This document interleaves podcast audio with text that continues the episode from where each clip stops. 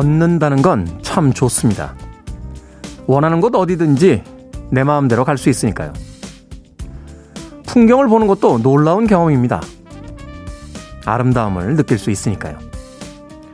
맛있는 음식을 냄새 맡고 맛보는 것도 흥미진진합니다. 삶을 즐기는 쾌락이니까요. 생각해보면 건강한 몸 하나만으로도 세상은 충분히 즐겁습니다. D-213일째 김태현의 프리웨이 시작합니다.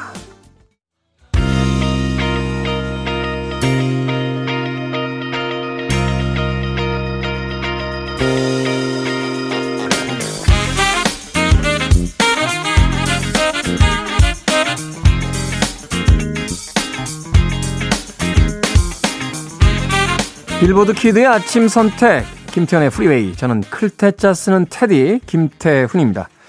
자, 맨앤워크의 다운 언더로 어, 토요일 1부 시작했습니다.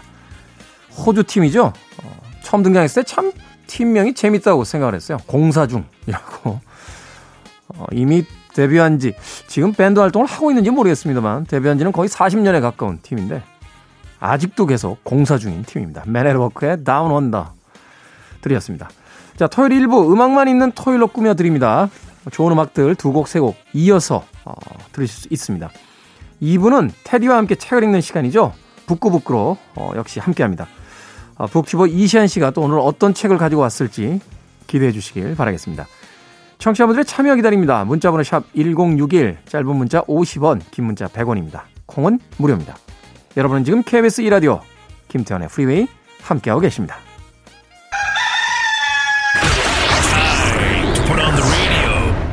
김태훈의 프리웨이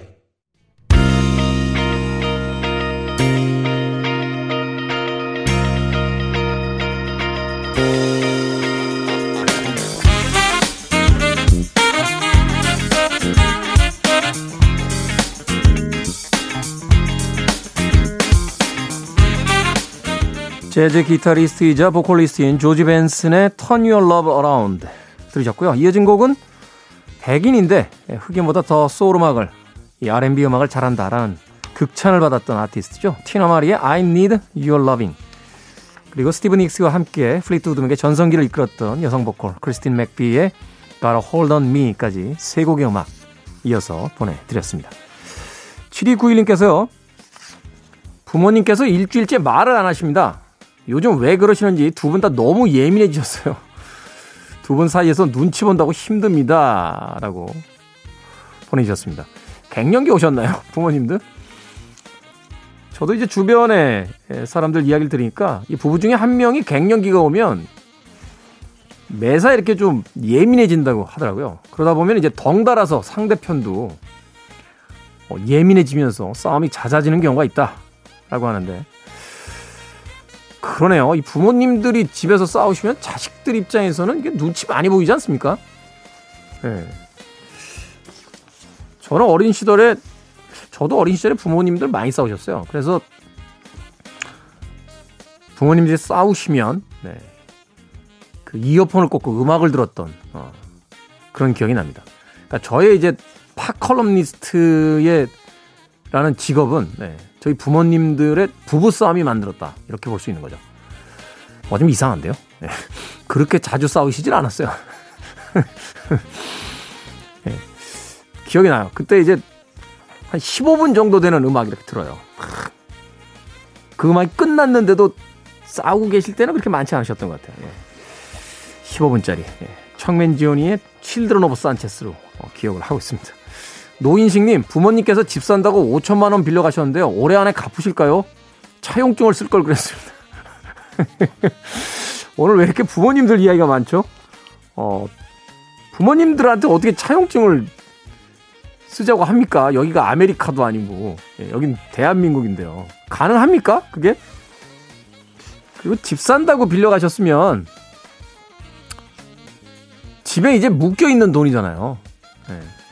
예. 아니, 더군다나 부모님인데. 근데 또 이렇게만 말할 수 없는 또 사정이 있을 수도 있을 것 같아요. 네, 저희 시사 엉뚱 퀴즈에 가끔 보기로 출연해 주셨던 노인식님. 네. 제가 뭐라 드릴 수 있는 네, 해답이 없군요. 아무쪼록 잘 상의하에 예, 해결하시길 바라겠습니다. 아, 6428님께서요, 몇 년 후엔 다시 해외에 갈 수 있을 거란 희망을 갖고 영어 공부를 시작했는데요. oh my god, 안경 쓴 눈도 침침하고 꼬부랑 글씨는 예전만큼 읽기도 힘드네요. 그래서 내가 좋아하는 운동이나 더 즐겁게 열심히 하자고 마음먹었습니다. 그런데 윤여정님, 연세에 영어 하시는 모습이 너무 부럽습니다. 라고 보내셨습니다. 뭐 해외를 꼭 가야지만 영어 공부를 하나요? 어, 외국어를 하나 잘하게 되면 인터넷상에서 볼 수 있는 컨텐츠가 정말 많아집니다. 저도 영어 잘 못하는데 그래도 띄엄띄엄 이렇게 좀 읽으면서 해석 이렇게 할 수 있는 정도의 언어가 하나 있으니까 가끔은 이제 우리나라 뉴스들 보다가 외국 뉴스 볼 때도 있고 또 영화라든지 음악에 관련된 예, 잡지를 찾아볼 때도 있다 보니까 세계가 좀 넓어진다고 해야 될까요? 어, 그런 의미에서 영어 공부 계속하시길 예, 저는 음, 바라겠습니다. 근데 한편으로 생각해 보면 요새 번역기가 너무 잘 돼 있어서요. 예. 요새 이렇게 카메라로 찍기만 해도 이렇게 번역 쫙 해주잖아요. 그게 뭐 영어만 되는 게 아니라 뭐 중국어도 되고 일본어, 뭐 프랑스어 이런 언어들이 다 되니까.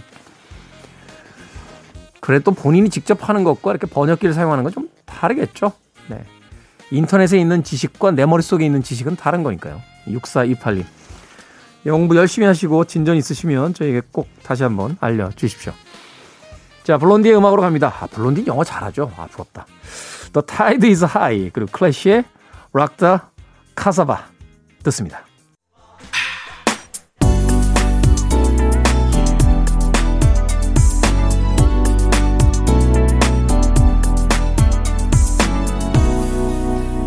김태훈의 Freeway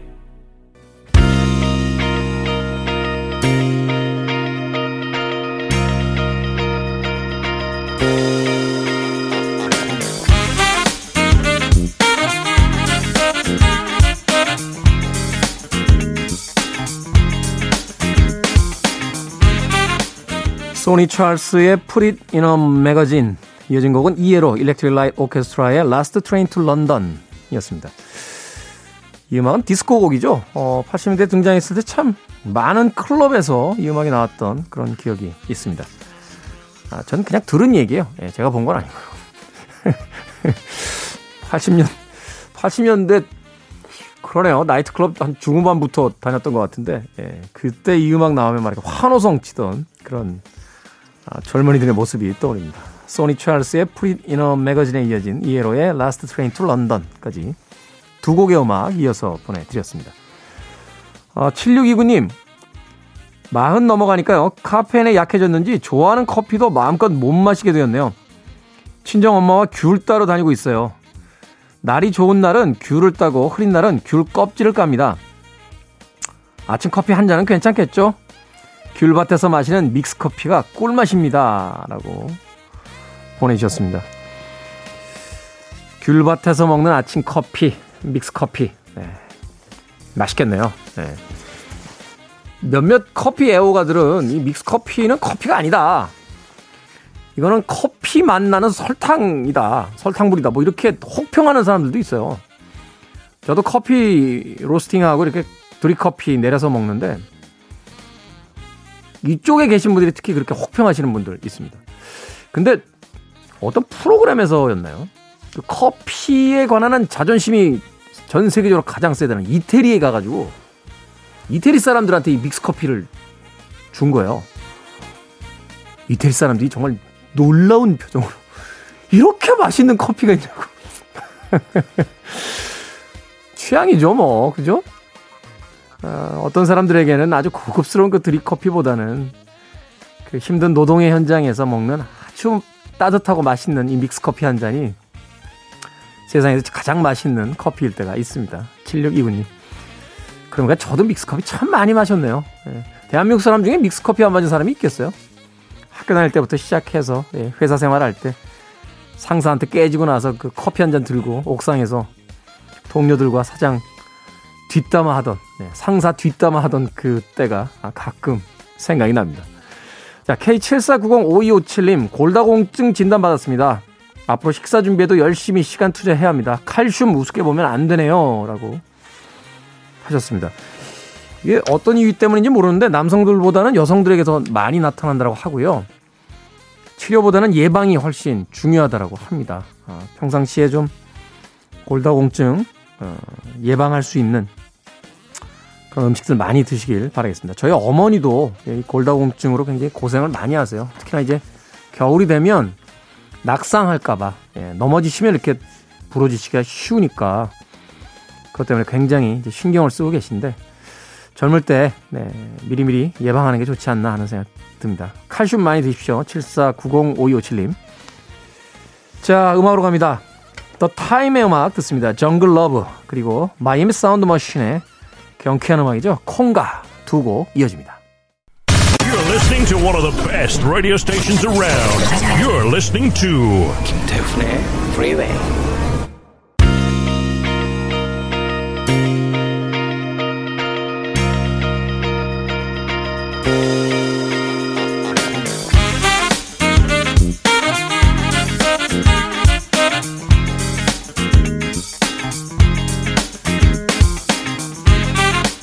빌보드 키드의 아침 선택 KBS 2라디오 김태현의 프리웨이 음악만 있는 토요일 함께하고 계십니다. 김태식 씨, 네. 금전적으로 힘들 때 보증까지 서주고 늘 저에게 잘하는 친구가 있어요. 근데 요즘 다단계에 빠져서 화장품, 세제, 치약 등등을 계속 사달라고 합니다. 처음에는 한두 개 사줬지만 너무 비싸요. 먹고 살기 힘든 건 알지만 변해버린 친구 때문에 속이 상하네요. 라고 보내주셨습니다. 요즘 살기 다 힘들죠. 어, 그러다 보니까 아무래도 가장 가까운 친구에게 좀 의지하는 게 아닌가 하는 생각이 드는데 사실 친구 입장에서도 이게 참 곤혹스럽습니다. 저도 사실 돈 꿔달라고 하는 사람들이 예, 있어요. 어, 친구들 사이에 또 빌려줬던 적도 있는데 참 상황이 안 좋기 때문이죠. 어, 그 친구들 중에 갚은 친구들이 이렇게 많지는 않습니다. 그렇다고 해서 친구 관계까지 끊어질 수는 없잖아요.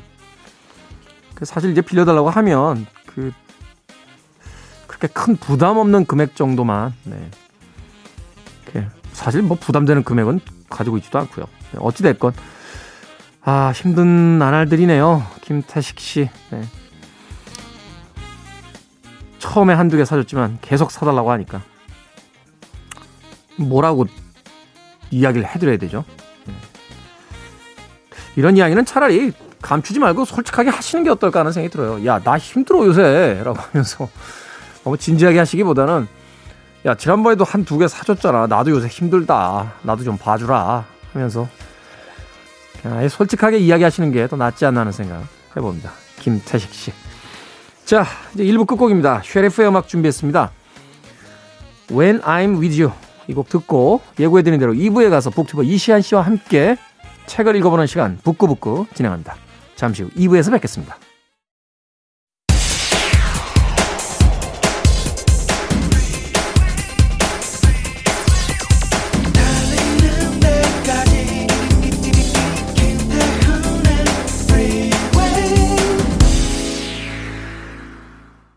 김태훈의 Freeway 1월 30일 토요일 2부 글라스 타이거의 Someday로 어, 시작했습니다.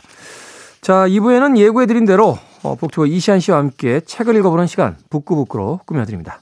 잠시 후에 만나봅니다. I want it, I need it, I'm desperate for it. Okay, let's do it. 김태훈의 Freeway.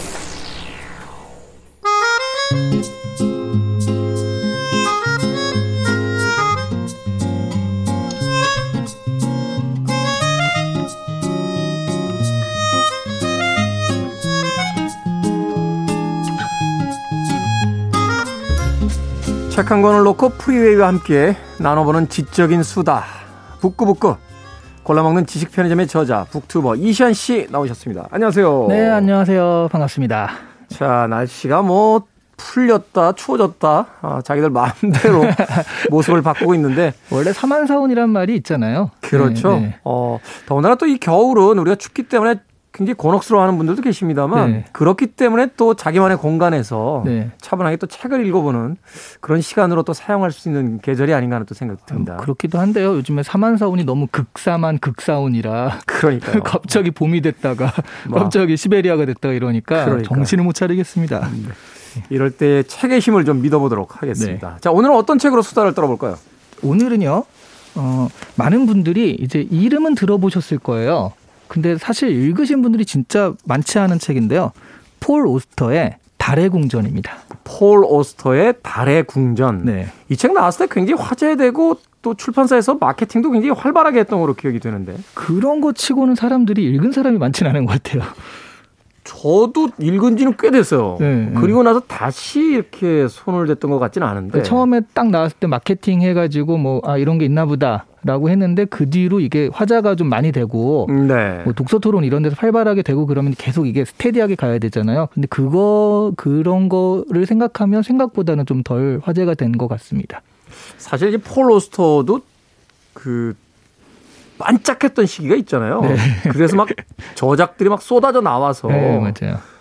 저도 사실은 그의 책 중에서 이제 가장 인상적이었던 것이 이제 빵 굽는 타자기 같은 음, 그 글 쓰는 고단함에 대한 이야기가, 담겨져 있어서 한참 재밌게 봤던 어, 네. 그런 기억이 있습니다. 자, 오늘 북구북구에서 다룰 책 달의 궁전 이 이야기를 본격적으로 시작해 보기 전에 네. 폴 오스터라는 이제 작가에 대한 소개를 좀 먼저 해 주시죠. 1947년에 뉴저지 그러니까 이제 미국 출생이거든요. 그 현재 일단 많은 분들이 오해하시는데요. 현재 살아 계십니다. 아, 뭐 사망했다는 이야기가 있습니까? 아니 아니요. 그 나이가 좀 되고 아. 너무 작품들이 많으니까 뭐 해밍웨이급이 아닌가 뭐 이런 식으로 생각해서 약간 오해하시는데 현재도 살아 계시고요. 뉴저지면 이제 미국의 분당 정도 되는 거죠. 그렇죠, 그렇죠. 뉴욕 옆에. 뉴욕이 이제 서울이라고 위치 치면 위치 상으로 네, 그렇죠. 그죠? 네. 어, 어. 그리고 어 이분이 정말 잘생기셨어요. 아, 잘생겼어요. 사진 보면 뭐 눈이 어떻게 이렇게 큰지 부리부리하다는 느낌이 딱 들잖아요. 나는 이분 그 사진 보고서 예전에 그런 생각한 게요. 네. 이렇게 잘생긴 분이 어떻게 집에서 꼼짝 않고 글을 쓸 수 있을까? 나, 나 같으면 이렇게 잘생기면 매일 나가요. 집에, 집에 있고 싶지 않을 것 같은데. 원래 코로나가 아니면 맨날 나가시지 않습니까? 아닙니다. 요새, 요새, 요새 기력이 별로 없어서 집에 있는 시간이 제일 좋습니다. 네. 이, 이분이 그래서 특히 작가 중에서도 그냥 작가가 아니라 규칙적인 글쓰기로 굉장히 유명한 작가세요. 음, 네. 여기 보면 매일 아침 일어나 오렌지 한 잔, 홍차 한 잔 마신 후 45분간 신문을 탐독하고요. 그리고 작업실로 가서 글쓰기를 하고 이런 아. 생활을 계속하는 거예요. 반복적으로 마치 출근하듯이. 네, 일요일에도 글을 계속 쓰고요. 그리고 이런 규칙적인 뭐 직장을 다니듯이 하는데 그리고 쓰는 방법도 모는 종이 같은 거에 그런 노트에 글을 써가지고요. 나중에 이제 타자기로 나중에 정리를 한다고 합니다. 파일도 아니고요. 타자기로. 타자기로. 네. 타자기로 해서 보내면 이제 출판사에서 이제 정리를 하겠군요. 그렇죠. 어. 네. 사실은 이제 작가분들 중에 이런 분들 꽤 있잖아요. 그 작가는 예술가 이전에 글 노동자다. 아, 제가 알고 있기는 이제 김훈 선생님 같은 작가도 아 예. 작품 들어가면 이제 규칙적으로 왜 오피스텔 하나 빌리셔서 네. 출근하듯이 가서 쓰고 퇴근 네. 시간 지켜서 나오시고 그리, 그리고 아직도 손글씨로 이렇게 전해주시는 분이 꽤 있대요. 김훈 작가도 제가 알고 이제 네. 손으로 쓰시는 걸로 알고 있고 예전에 제 은사이신 또 마광수 선생님 계셨는데 마강 선생님 마광수 선생님도 꼭 손으로 적으시는데 너무 글씨를 못 써가지고 마광수 선생님의 글씨를 알아볼 수 있는 편집자가 한정돼 있었대요. 그래서 마광수 선생님 출판사를 다른 데로 옮기면 그 편집자도 같이 같이 가는 그러더라고요. 아 네. 그렇군요. 생각이 납니다. 예전에 그 작고하신 최인호 어, 작가 같은 분들도 남들이 다 이렇게 컴퓨터로 글 쓰고 막 하는 시절에도 네. 끝까지 김, 김홍신 작가하고 둘이서 그런 이야기 하셨대요. 우린 끝까지 펜으로 쓰자라고 해서 그 일화를 김홍신 네. 작가가 저한테 이제 들려주셨던 네. 어, 그런 기억도 있습니다.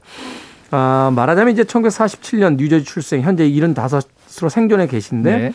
한마디로 이제 작가라는 자신의 직업을 정의할 때 이것은 예술 이전에 하나의 직업으로서 그렇죠. 어, 규칙적인 어떤 글쓰기를 가져가는 작가다. 네. 이렇게 알 수 있겠군요. 그 외에도 여러 활동들을 했잖아요. 그 영화의 시나리오를 쓰기도 하고. 네, 시나리오 뭐 Smoke의 시나리오를 집필했다고도 하고요. 네. 그리고 영화인데 Blue in the Face? 이거 사실 저는 Blue in the Face는 영화는 잘 모르거든요. 근데 저, 도 못 본 것 같은데. 그렇죠. 그러니까 네. 많이 많이 유명한 영화는 아닌 것 같은데 이거는 직접 연출까지 하셨다고 하네요. 네. 그래서 뭐 소설가로도 유명하지만 다른 것도 해봤는데 아, 역시 소설가가 제일 잘 되는구나 해서 음. 소설을 많이 쓰신 걸로 네. 그렇게 생- 정리를 할 수 있겠습니다. 영화 됐던 작품 또 떠오르는 게 뉴욕 삼부자. 아, 네네. 예, 그렇죠. 그 마틴 스콜세지하고 우디 앨런인가요? 뭐 네. 당대 최고의 그 감독들이 네. 그 메가폰을 잡고 네. 영화를 만들었던 그 원작으로도 또 기억을 하고 있습니다. 아, 근데 미국 사람들은 이렇게 뉴욕에 대한 이게 뭐랄까요? 그 동경이라고 해야 되나?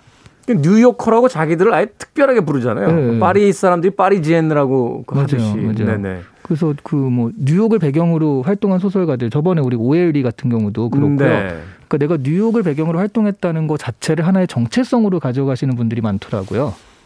킹콩도 뉴욕으로 끌려가고요. 네. 고질라도 뉴욕 쪽으로 갔던 것 같아요. 그러니까 이게, 이게 미국 사람들뿐만이 아니라 네. 아, 괴수들도 뉴욕을 굉장히 아, 그, 그렇구나. 예, 외계인도 되게 뉴욕을 공격하지 않습니까? 네. 외계인이 뭐그 미네소타를 공격했다 이런 얘기 못 들어봤으니까. 오클라호마를 공격했다 이런 얘기 어, 별로 그렇죠, 그렇죠. 못 들어봤던 것 같아요. 네. 그러니까 이제 뉴욕에 대한 어떤 자신들의 자부심이라든지 혹은 동경, 음. 또 뉴욕이 가지고 있는 여러 가지 어떤 도시의 그 이야기 이런 것들을 아마 좋아하는 게 아닌가 하는 생각이 드는데 그, 그 너무 좀 편향이 심해서 예를 들어 어벤져스는 전 세계를 지켜야 되는데 뉴욕을 지키잖아요. 뉴욕만 지키는 슈퍼히어로도 있어요. 스파이더맨. 아 맞다 맞다. 네. 스파이더맨은 뉴욕만 지켜요. 빌딩이 높아야 되니까. 그렇기도 하고 네, 그러니까 예. 시골에서는 이렇게 거미줄을 탈 수가 없으니까 그렇지 않을까요? 그렇죠. 스파이더맨의 그 에피소드 중에 그런 거 하나 있지 않습니까? 이렇게 들판에 갑자기 쳐다보다가 거미줄 걸 데가 없으니까 막 뛰어가는 장면도 있었는데 어찌됐건 이 뉴욕이라는 도시는 이제 미국뿐만 아니라 전 세계인들에게 네. 동경의 도시가 된 건 확실한 것 같습니다. 네. 자, 이 폴 오스터의 작품들 뭐 미국 작가니까 어, 음. 미국 문학계에서 또 어떤 평을 받고 있나요? 뭐이 사람은요 사실 미국뿐만 아니라 유럽이나 다른 데서 특히 프랑스 같은 데서 주목을 많이 받고 있기 때문에 뭐 한 20여 개국에서 번역 출판되고 있다고 그러고요. 네. 우리나라도 꾸준히 번역돼서 출판되고 있죠. 거의 한 출판사에서 다 나오고 있긴 한데요. 그리고 이제 미국에서는 떠오르는 미국의 별이라는 칭호를 받았대요. 나이가 좀 있으신데. 약간 지는 별이라고 해야 될까요? 아니 그건 아니고 네, 아, 반짝이는 별 그냥. 네, 네, 네. 젊을 때 아마 네. 네. 그런 정도. 그러니까 뭔가 아 이게 대단한 어떤 작가로서의 성취 이런 부분들에 대한 기대감은 상당했던 것 같고요. 네. 그 재밌는 게 이 오늘 다룰 달의 공전도 그렇지만 굉장히 사실적으로 묘사를 하고 사실적으로 전개를 해요. 근데 음. 내용 자체는 그렇게 사실적이진 않고요. 약간 뭐라고 할까요? 좀 마술적 리얼리즘 같은. 예, 좋은 말로는 그렇고 신비주의라고도 말하고요. 어떻게 보면 약간 막장 드라마의 그 얘기들 같은 느낌도 좀 들고 달의 공전 같은 경우는 그래서 이런 부분들을 보면 사실주의와 신비주의가 공존한다라고 표현을 하는데 그런 부분들이 좀 굉장히 매력을 좀 던지는 게 아닌가 싶더라고요. 음 그렇군요. 네. 자 그렇다면 그 이제 대표작이자 오늘 이제 다뤄질 책이 달의 궁전인데 네. 이 달의 궁전에 대한 또 서평이라든지 또 그 평론가들의 평가도 좀 궁금하거든요. 아, 달의 궁전 같은 경우는 그 이게 사실 아, 저는 이걸 어떻게 평해야 될지 되게 애매하더라고요. 음, 네. 진짜 줄거리만 보면 막장 드라마예요. 모든 막장 드라마 요소가 다 있습니다. 생각해보니 그러네요. 네, 출생의 비밀 뭐 이런 음, 것도 있고요. 음. 그리고 뭐 굉장히 우연적으로 뭐든지 우연적으로 풀리잖아요. 사실 이제 현대 소설에서 쓰지 말라는 방식인데, 네. 예, 이게 사실은 갑작스럽게 해결이 되고 갑작스럽게 사건들이 등장하고 막 이러니까. 뭐 지나가다가 툭 건드려서 그러니까 인턴이 첫 출근에 막 지나가다가 지하철에서 툭 건드려 누구 커피를 쏟아서 막 화를 서로 싸우다가 가보니까 그분이 기획실장 음. 이런 느낌으로 네. 전혀 상관이 없던 사람이 이렇게 딱 나중에 알고 보니까 어 할아버지 뭐 이런 식인 거죠. 그런데 네. 그럼에도 불구하고 이 작품이 이제 어떤 평단의 평가를 받았을 때는 분명 이유가 있지 않을까요? 그 아무래도 그런 부분, 그러니까 달의 궁전 같은 경우가, 그러니까 미국인들이 그런 걸 굉장히 좋아하는 것 같아요. 그러니까 뭔가 좀 신비주의적인 그런 요소들, 음. 그것과 그리고 사실 글을 보면 한 번에 빨려 들어가서 읽히게 되거든요. 그랬던 기억이 있어요. 저도 달의 궁전부터 이렇게 폴로스터 책은 잡으면 네. 며칠에 걸쳐서 보는 경우가 거의 없고 네. 되게 이제 하루 그날이나 길어도 이틀 정도면 거의 책을 다다 보게 되는 네. 예, 그런 어떤 흡입력이 있는 이야기였던 것 같아요. 그리고 우리가 막장 스토리라고는 하지만 그 스토리들이 나름 그 안에선 유기적으로 연결되면서 음. 탁탁 끝까지 가거든요. 그러니까 네. 잘 조화가 돼 있다라는 면에서 평단에서는 뭐 그의 작품을 아름답게 디자인된 예술품이라고 말하기도 한다고 합니다. 음, 그렇군요. 바로 그런 이야기들 말하자면 어떤 소재라든지 처음에 출발점 또는 여러 가지 어떤 요소들은 개연성이 없는 것처럼 느껴지지만 네. 막상 소설을 읽기 시작하면 폴 오스터가 창조해낸 그 세계 안에서 네. 모든 사건과 등장인물들이 유기적으로 이제 연결이 돼 가면서 네. 하나의 그 재미있는 이야기를 이제 펼쳐 보이는 그런 것이 바로 특징이다. 그리고 솔직히 말하면 되게 있어 보이기도 하고요. 재미도 있는데 하다 보면 있어 보이기도 하는데 그런 거 있잖아요. 정말 너무 그냥 쭉 흘러가서 다 알면은 좀 정복력이 떨어지는데 네. 이거는 이건 도대체 무슨 뜻이지? 이 얘기는 왜 나왔지? 이러면서 보면 약간 아 내가 이거를 좀 해석하고 싶다라는 느낌이 있거든요. 약간의 열린 구성 같은 그렇죠. 특징들도 네. 있고. 이게 이 이미지와 심상은 도대체 무슨 뜻일까? 여기서 이제 달의 궁전이라는 것도요. 계속 달의 궁전이 나와요. 뭐 달도 나오고 달의 궁전 나오는데 그런 것들이 도대체 어떻게 연결되는 것인가? 음. 이런 식으로 막 호기심을 자극하는 게 굉장히 많아요. 소위 이제 문학이 가진 상징성들을 네. 그 전면에 드러내기 때문에 독자들로 하여금 그 상징성을 이제 이해하려고 하는 일종의 게임과도 같은 문학 읽기에 이제 동참하는 그런 재미들이 있다라고 네. 이야기를 해 주셨습니다. 저는 개인적으로 이 그 폴로스터의 그 작품들은 그 등장인물들의 멘트가 참 인상적이었던 것 같아요. 이 폴로스터의 어떤 그 세계관을 반영하는지 모르겠습니다만 툭툭 던지고 음. 어 일상에서 일상적이지 않은 생각들을 뽑아내고 하는 그 이색적인 어떤 사고의 방식들이 그의 작품을 굉장히 오래 읽었던 어, 그런 기억이 납니다. 그래서 여기 주인공도 앞에 굉장히 그 자기가 이제 극단으로 자기 굶고서 그 자기를 밀어붙이거든요. 네. 그걸 보면서 많은 분들이요 답답해 미치는 줄 알았다고. 어떻게 이렇게 아무것도 안 할 수 있냐 이러면서 네. 그 처음에 3분의 1 정도를 읽기를 굉장히 힘들어하세요. 음, 이 주인공을 보면서. 그럴 수 있을 것 같아요. 약간 좀 무기력하면서 네. 공상으로 가득 차 있는 네. 그런 주인공처럼 이제 묘사가 되니까요. 자, 본격적으로 책에 대한 줄거리 그리고 그 이야기는 음악 한 곡을 듣고 와서 어, 계속 이야기 나누도록 하겠습니다. 이 음악이 아마 이 책을 읽는 분들에게는 하나의 단서이자 또 다 읽으신 분들에게는 어, 음미해 볼 만한 그런 내용을 가지고 있지 않을까 해서 선곡해 봤습니다. 조지 마이클입니다. Father Figure. 빌보드 kid의 아침 선택, KBS 2라디오, 김태훈의 Freeway, 북구북구, 이시안 씨와 함께 오늘 폴 오스터의 작품, 달의 궁전 읽어보고 있습니다. 앞서 들으신 곡은 조지 마이클의 Father Figure라는 음악이었는데, 왜 이 곡이 선곡됐는지 지금부터 그 책의 줄거리로 들어가 보도록 하겠습니다. 네. 이거가 영화사에 굉장히 유명한 대사가 몇 개 있잖아요. 네. 스타 그 그러니까 터미네이터의 I'll be back 이런 거라든가 네. 스타워즈의 그 유명한 대사 I'm your father. 이거 한마디로 설명이 됩니다. 아, 그렇습니까? 이 줄거리는요. I'm your father 이걸로 설명이 돼요. 지금 아. 읽어보신 분은 아 맞다 하고 공감이 가실 거예요. 이거 너무, 너무 스포일러 아닙니까? 그러니까요. 어, 네. 근데 우리가 문학이라는 게 어차피 결론을 알기 위해서 보는 책이 아니라 네. 그 이야기를 어떻게 문학적인 방식으로 이제 풀어내느냐 이것을 이제 즐기는 거니까. 그럼요. 그리고 네. 이거는 같이 생각해 볼 여지가 굉장히 많아서 도대체 I'm your father라는 것을 3대에 걸쳐서 반복하는 이유가 뭐냐 뭐 이런 것들도 좀 생각을 해봐야 되거든요. 네, 줄거리를 좀 간략하게 네. 소개를 해주시죠. 주인공이 포그라는 친구인데 이 친구는 마르크 포그인가 그래요. 이 친구가 음, 네. 미혼모 엄마 손에 자라서 일단 아버지를 몰라요. 근데 이분이 이 사람이 그래서 이제 빅터라는 삼촌한테 굉장히 의지를 하거든요. 네. 근데 대학교에 들어가자마자 콜롬비아 대학에 들어갔는데 대학교에 들어가고 얼마 있다가 삼촌이 돌아가시게 돼요. 그러니까 음. 너무 그 자기가 이제 인생의 하나의 어떤 기반이 되었던 사람인데 이분이 갑자기 돌아가시니까 이 사람의 어떤 생각이 그 체계가 생활이 무너진 거죠. 네. 그러면서 아무것도 안 하고 틀어박혀 가지고 상실감, 무력감 이런 거에 빠져 가지고 하루하루를 지내게 됩니다. 돈은 없고요. 네. 그러니까 삼촌이 남겨준 한 천 몇 권 되는 책이 있거든요. 그거를 보고 그리고 그걸 하면 또 팔고 해가지고 그 돈을 어 모아 모아 모아서 결국 살아남는데요. 나중에 가면 진짜 아 이러 이러다가 죽지 않을까 싶을 정도로 먹고 그러다가 결국 집에서도 쫓겨나요. 집세를 못 내가지고. 음. 예, 그래서 노숙자가 되는데 친구들에 의해서 그 노숙을 이제 좀 탈피하게 되죠. 그래서 야 이거 이러면 안 되겠다. 그럼 나도 새 삶을 살아야겠다 해가지고 어떤 노인의 비서로 들어갑니다. 네. 그 노인이 이제 자기가 죽기 전에 기록을 남기고 싶다 이런 그 취지로 이 친구를 채용해서 얘기를 해주는데 그 에핑이 사, 그 에핑이란 노인이거든요. 이분이 살았던 기록이에요. 옛날에 자기가 이제 화가로 좀 잘 나가다가 어, 어떤 계기로 인해서 그러니까 자기가 죽은 척을 한 거죠. 네. 사실은 집, 와이프 이런 게 너무 싫어가지고 떠났었던 거예요. 황야에서. 약간 그 제이디 셀링저의 이야기 같은 약간 맞아. 그렇죠. 작품 하나 쓰고서 사라져버린 한 남자에 대한 이야기에 대한. 음. 근데 이분은 좀 극단적으로 막 황야에서 동굴에 숨어 살면서 그렇게 죽은 척을 하고 살다가 거기서 그 동굴이 원래 이제 깽단의 은신처 같은 거였어요. 네. 근데 그 깽단들을 죽이게 돼가지고 그 돈을 가지고 다시 나와 가지고 그것도 투자를 해서 또 불립니다.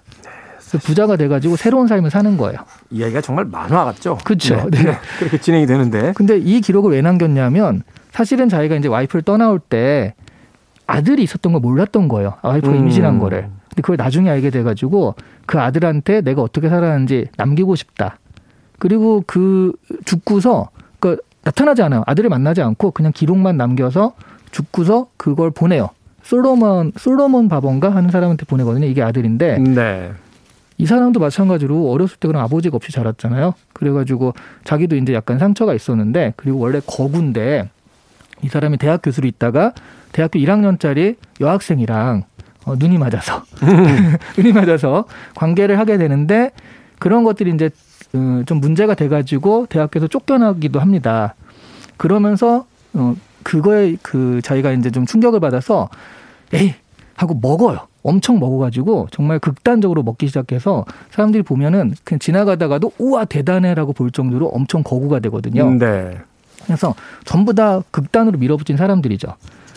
그 관계를 해서 낳은 그 아들이 우리의 첫 번째 주인공 포그인 거예요.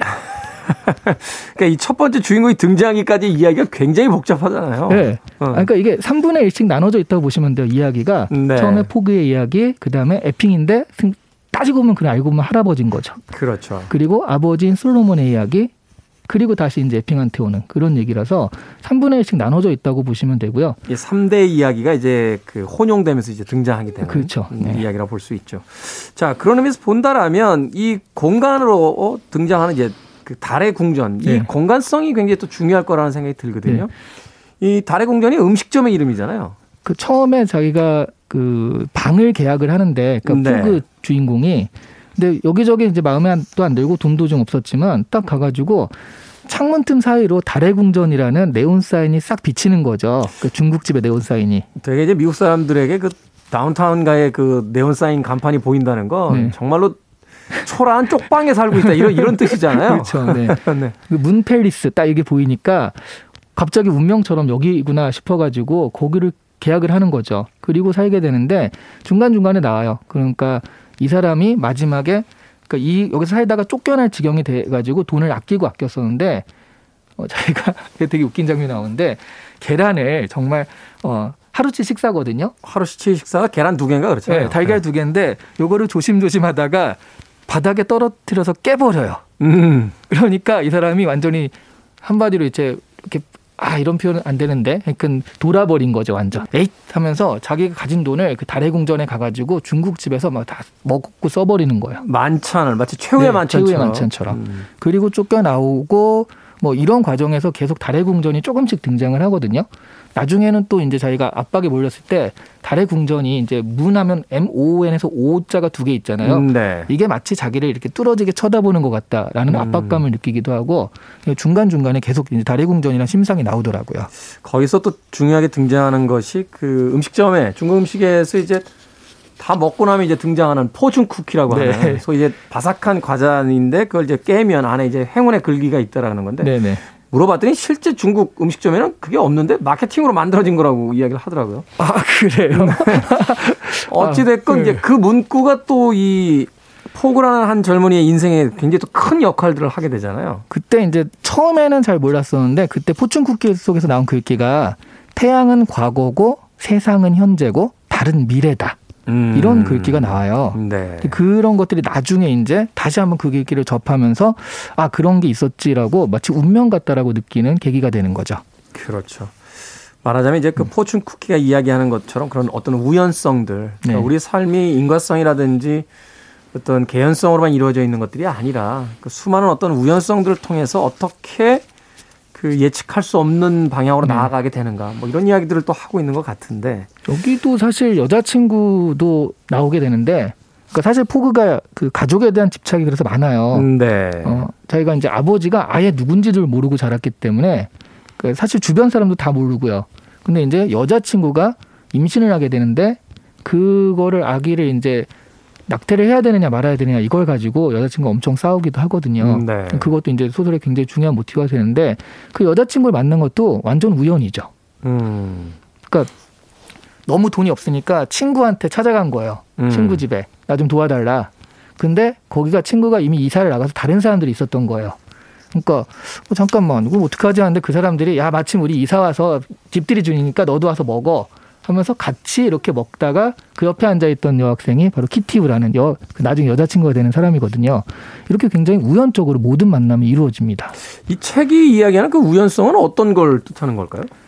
뭐 처음에 얘기하신 대로 그런 우리의 인생이 그 논리적이고 항상 탁탁탁 맞춰서 돌아가는 건 아니고 오히려 굉장히 우연에 의해서 이루어지는 게 많잖아요. 음, 그러니까 특히 어려울 때 이럴 때 정말 생각지도 않던 전화 한 통으로 갑자기 어려움이 풀린다든가 이런 것도 있고요. 소위 이제 고대에서 이야기하는 이제 데우스 엑스 마키나라고 하는 네. 기계를 타고 신이 내려와 가지고 모든 걸 다 해결해 버리고 올라간다라고 하는 네. 그런 부분인데 그래서 사실 현대 문학의 어떤 작법에서는 굉장히 타부시 됐던 작품들인데 네.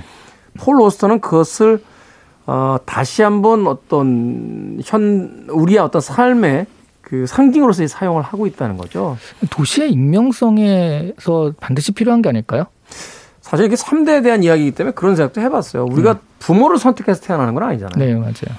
그렇게 본다라면 우리의 삶의 출발점 자체가 아, 어, 부모들에겐 필연성이었을지 모르겠지만 음, 그 태어난 아이들에게는 음. 어떤 어, 자신이 선택할 수 없는 우연성에 의해서 네. 모든 것들이 시작되고 또 마무리되는 게 아닐까. 네. 그 그런 만남 같은 경우도 생각해 보면 뭐 버스에서 자리를 양보하고 뭐 책가방을 들어주다가 만났다. 이건 부모님 세대에서 가끔 있는 일이잖아요. 네. 아, 아니군요. 부모님 세대에서. 네네. 네네네. 가끔 있는 일인데 그런 것들은 굉장히 우연적인 거잖아요. 그렇죠. 그거를 문학이나 드라마에서 쓰면은 아 뭐 이렇게 우연하게 만난 게 말이 돼 라고 하는데 실제 현실에서는 일어나고 있는 일이기도 하다는 거죠. 음, 그러네요. 네. 어, 우리는 너무 어떤 정교하게 짜여진 가상의 세계를 구축해 놓으려고 하는데 막상 현재 현실적인 삶들은 그렇지 않다라고 폴 음. 오스터는 작품을 통해서 이야기하고 있는 것 같습니다. 자, 음악 한 곡 더 듣고 와서 계속해서 책 이야기 나눠보도록 하겠습니다. 데니스 디영의 데절트 문 듣습니다. Free your mind. I want to break free. Are you free?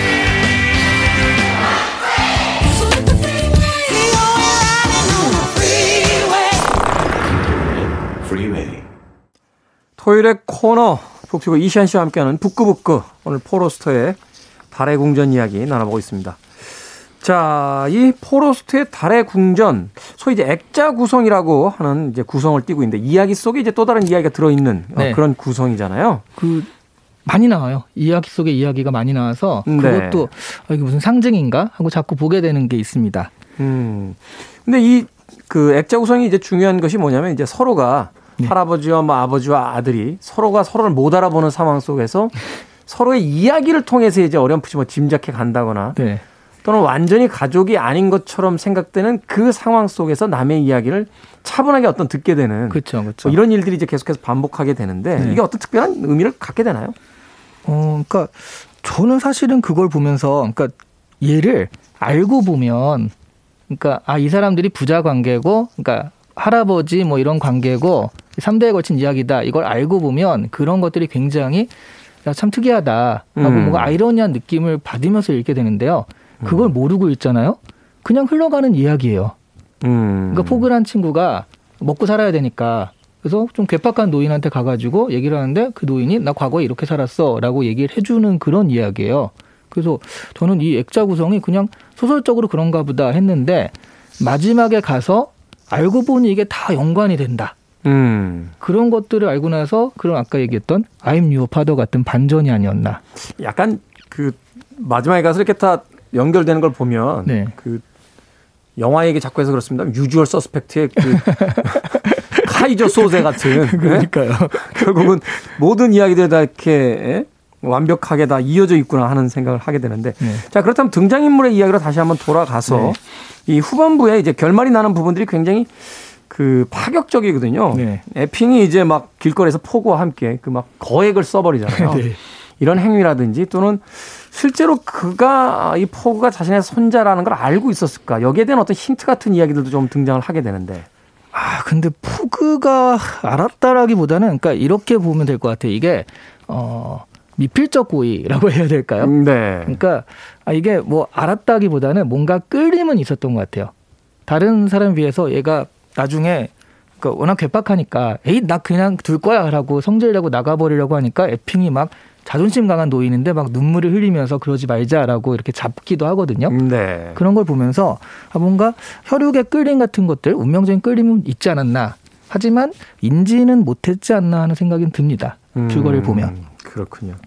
자 그러면서 이제 그 결말을 향해서 가게 되는데 이 결말에 대한 이야기를 좀 소개를 해주시고 네. 어, 또 그 의미에 대해서 다시 한번 좀 마무리로 또 정리를 좀 해주시죠.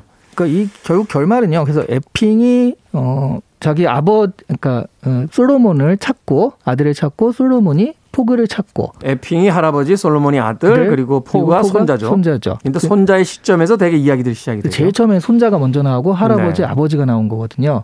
그런 이런 과정을 거쳐 가지고 결국 그 할아버지가 황야에서 혼자 지냈다는 바로 그 동굴을 솔로몬과 같이 찾아가거든요. 네. 그러다가 솔로몬이 중간에 이제 죽게 됩니다. 그래서 이제 혼자 찾아가게 돼요. 혼자 찾아갔다가 그리고 솔로몬이 이제 어쨌든 유산을 얘한테 다 남기고 죽거든요. 아들이니까 음, 네. 다 남기고 죽었는데 그거를 버스에 놨다가 그러니까 차에 놨다가 차를 도둑 맞고요. 네. 다시 무일푼이 돼 가지고 그 동굴은 못 찾는 걸로 못 찾았습니다. 음. 수몰이 돼 가지고 그건 이미 찾을 수가 없다. 그래서 여행을 끝까지 해 가지고 동부에 있다가 서부로 간 거거든요. 끝까지 해서 이제 서부 해안 끝에 다다라요. 그러면서 선셋을 보고 떠- 떠오르는 보름달을 보면서 야 이게 뭔가 새로운 시작이다라고 느끼는 데서 이 소설이 끝이 나죠. 음, 말하자면 그 이야기의 어떤 연대기 자체가 어떤 인생에 대한 비유 같아요. 어, 우연한 네. 행운도 있지만 또 갑작스러운 어떤 사고를 통해서 자신이 물려받은 모든 유산을 다 날려버리고 또 동부에서 서부로 이동해가는 그 과정 자체가 또 네. 어떤 고대부터 이제 인생을 비유하는 어떤 여행으로서 이제 펼쳐지게 되고 또 새로운 어떤 선셋을 보면서 희망을 갖게 되는 것도 역시 뭐라고 할까요? 우리가 삶 속에서 여러 번 이제 마주대하게 되는 그런 네. 장면들이잖아요. 그리고 달이라는 것 자체가 해와 다른 게 해는 항상 동그랗게 쨍쨍하잖아요. 변함이 달은 없죠. 몰락했다가 보름달이었다가 왔다 갔다 하는데 가령 보름달이라고 해서 이게 좋은 거냐라고 하면 이제 진리일만 남았잖아요. 그렇죠. 그러니까 이렇게 달처럼 우리의 인생이나 이런 주기들도 계속 좋았던 것과 나빴던 것을 반복하는 그런 모습들을 좀 보여주는 것이 아닐까 하는 생각이 많이 들더라고요. 그런 의미에서 본다면 이제 달의 궁전이라고 하는 그 책의 제목 자체가 네. 우리들의 인생을 담아놓은 어떤 그쵸. 어, 네. 그 그것을 상징하고 있는 게 아닌가 하는 또 생각도 해봤습니다. 자, 포르스토의 달의 궁전 나온 지도 꽤 됐습니다만 여전히 이 포르스토를 이야기할 때 대표작으로서 이제 그 이야기하게 되는 작품인데 네. 이제 이 책을 새롭게 보실 분들에게 에, 추천하는 추천사 한마디 좀 한마디로 해주시죠. 네. 어, 현대 작품 중에 고전이 될 가능성이 가장 유망한 작품이다. 아, 고전이 될 가능성이 가장 유망한 작품이다. 이렇게 얘기할 수 있을 것 같아요. 사실은 등장 시기도 그 일본의 무라카미 하루키가 거의 좀 흡사했던 시기여서 어, 느낌도 살짝 비슷하지 않습니까? 미국의 무라카미 하루키 같은 네. 서양 사람들은 뭐 자기를 동양에다 비교하는 거 가지고 음, 기분 그렇죠. 나빠할 수도 네. 있겠습니다만 뭐 우리도 비교할 수 있는 거죠. 그러니까요. 네. 네, 그러니까 일본의 무라카미 하루키가 등장했을 때 음. 미국 쪽의 어떤 대답 같은 인물이 바로 폴 오스터가 아니었나. 그래서 네. 동시대의 젊은 세대들이죠. 학생들에게 참 대학생들에게 많이 읽혔던 책이었던 것 같고. 네. 또 처음 읽을 때 정말 무라카미 하루키 비슷한 느낌이 굉장히 많이 나거든요. 당시에 이게 일종의 전 세계적인 유행이었나요? 이 그 그런가 봐요. 만연체 글쓰기에서 벗어나서 이게 단문들을 쓰기 시작하는 어. 젊은 세대들이 이제 막 등장을 하면서 그리고 뭔가 툭툭 내뱉는 말이 그렇게 의미도 없지만 또 있어 보이기도 하고 멋있는 음. 말이기도 하고 뭐 그런 것들. 모든 것들을 다 해석할 필요가 없는 네. 그런 어떤 문장의 글쓰기. 갑자기 그 이야기 하다 보니까 1960년대에 등장했던 그 프랑스의 누벨버그. 네. 당시로서도 젊은 세대들의 운동이었는데 그 프랑스와 트리포라고 하는 그 평론가이자 영화 감독이 영화를 만들자 기자들이 질문했다는 거예요. 이 영화의 메시지는 뭡니까? 라고 했더니 트리포가 메시지가 필요하면 우체국으로 가라고. 말하자면 이제 전시대 어떤 엄숙함과 네. 진지함, 네. 음, 그꽉 짜여진 구성의 어떤 글쓰기에서 새로운 형태의 어떤 글쓰기를 모색했던 폴 오스트의 대표작 달의 궁전 오늘 북튜버 이시안 씨와 함께 이야기 나눠봤습니다. 네. 고맙습니다. 다음 시간에 또 다른 어, 책들 또 가지고 또 즐거운 이야기를 나눠주시길 네, 부탁드리겠습니다. 알겠습니다. 감사합니다. The whispers in the morning 제니퍼 러쉬의 음악 하나 듣고 옵니다. The Power of Love.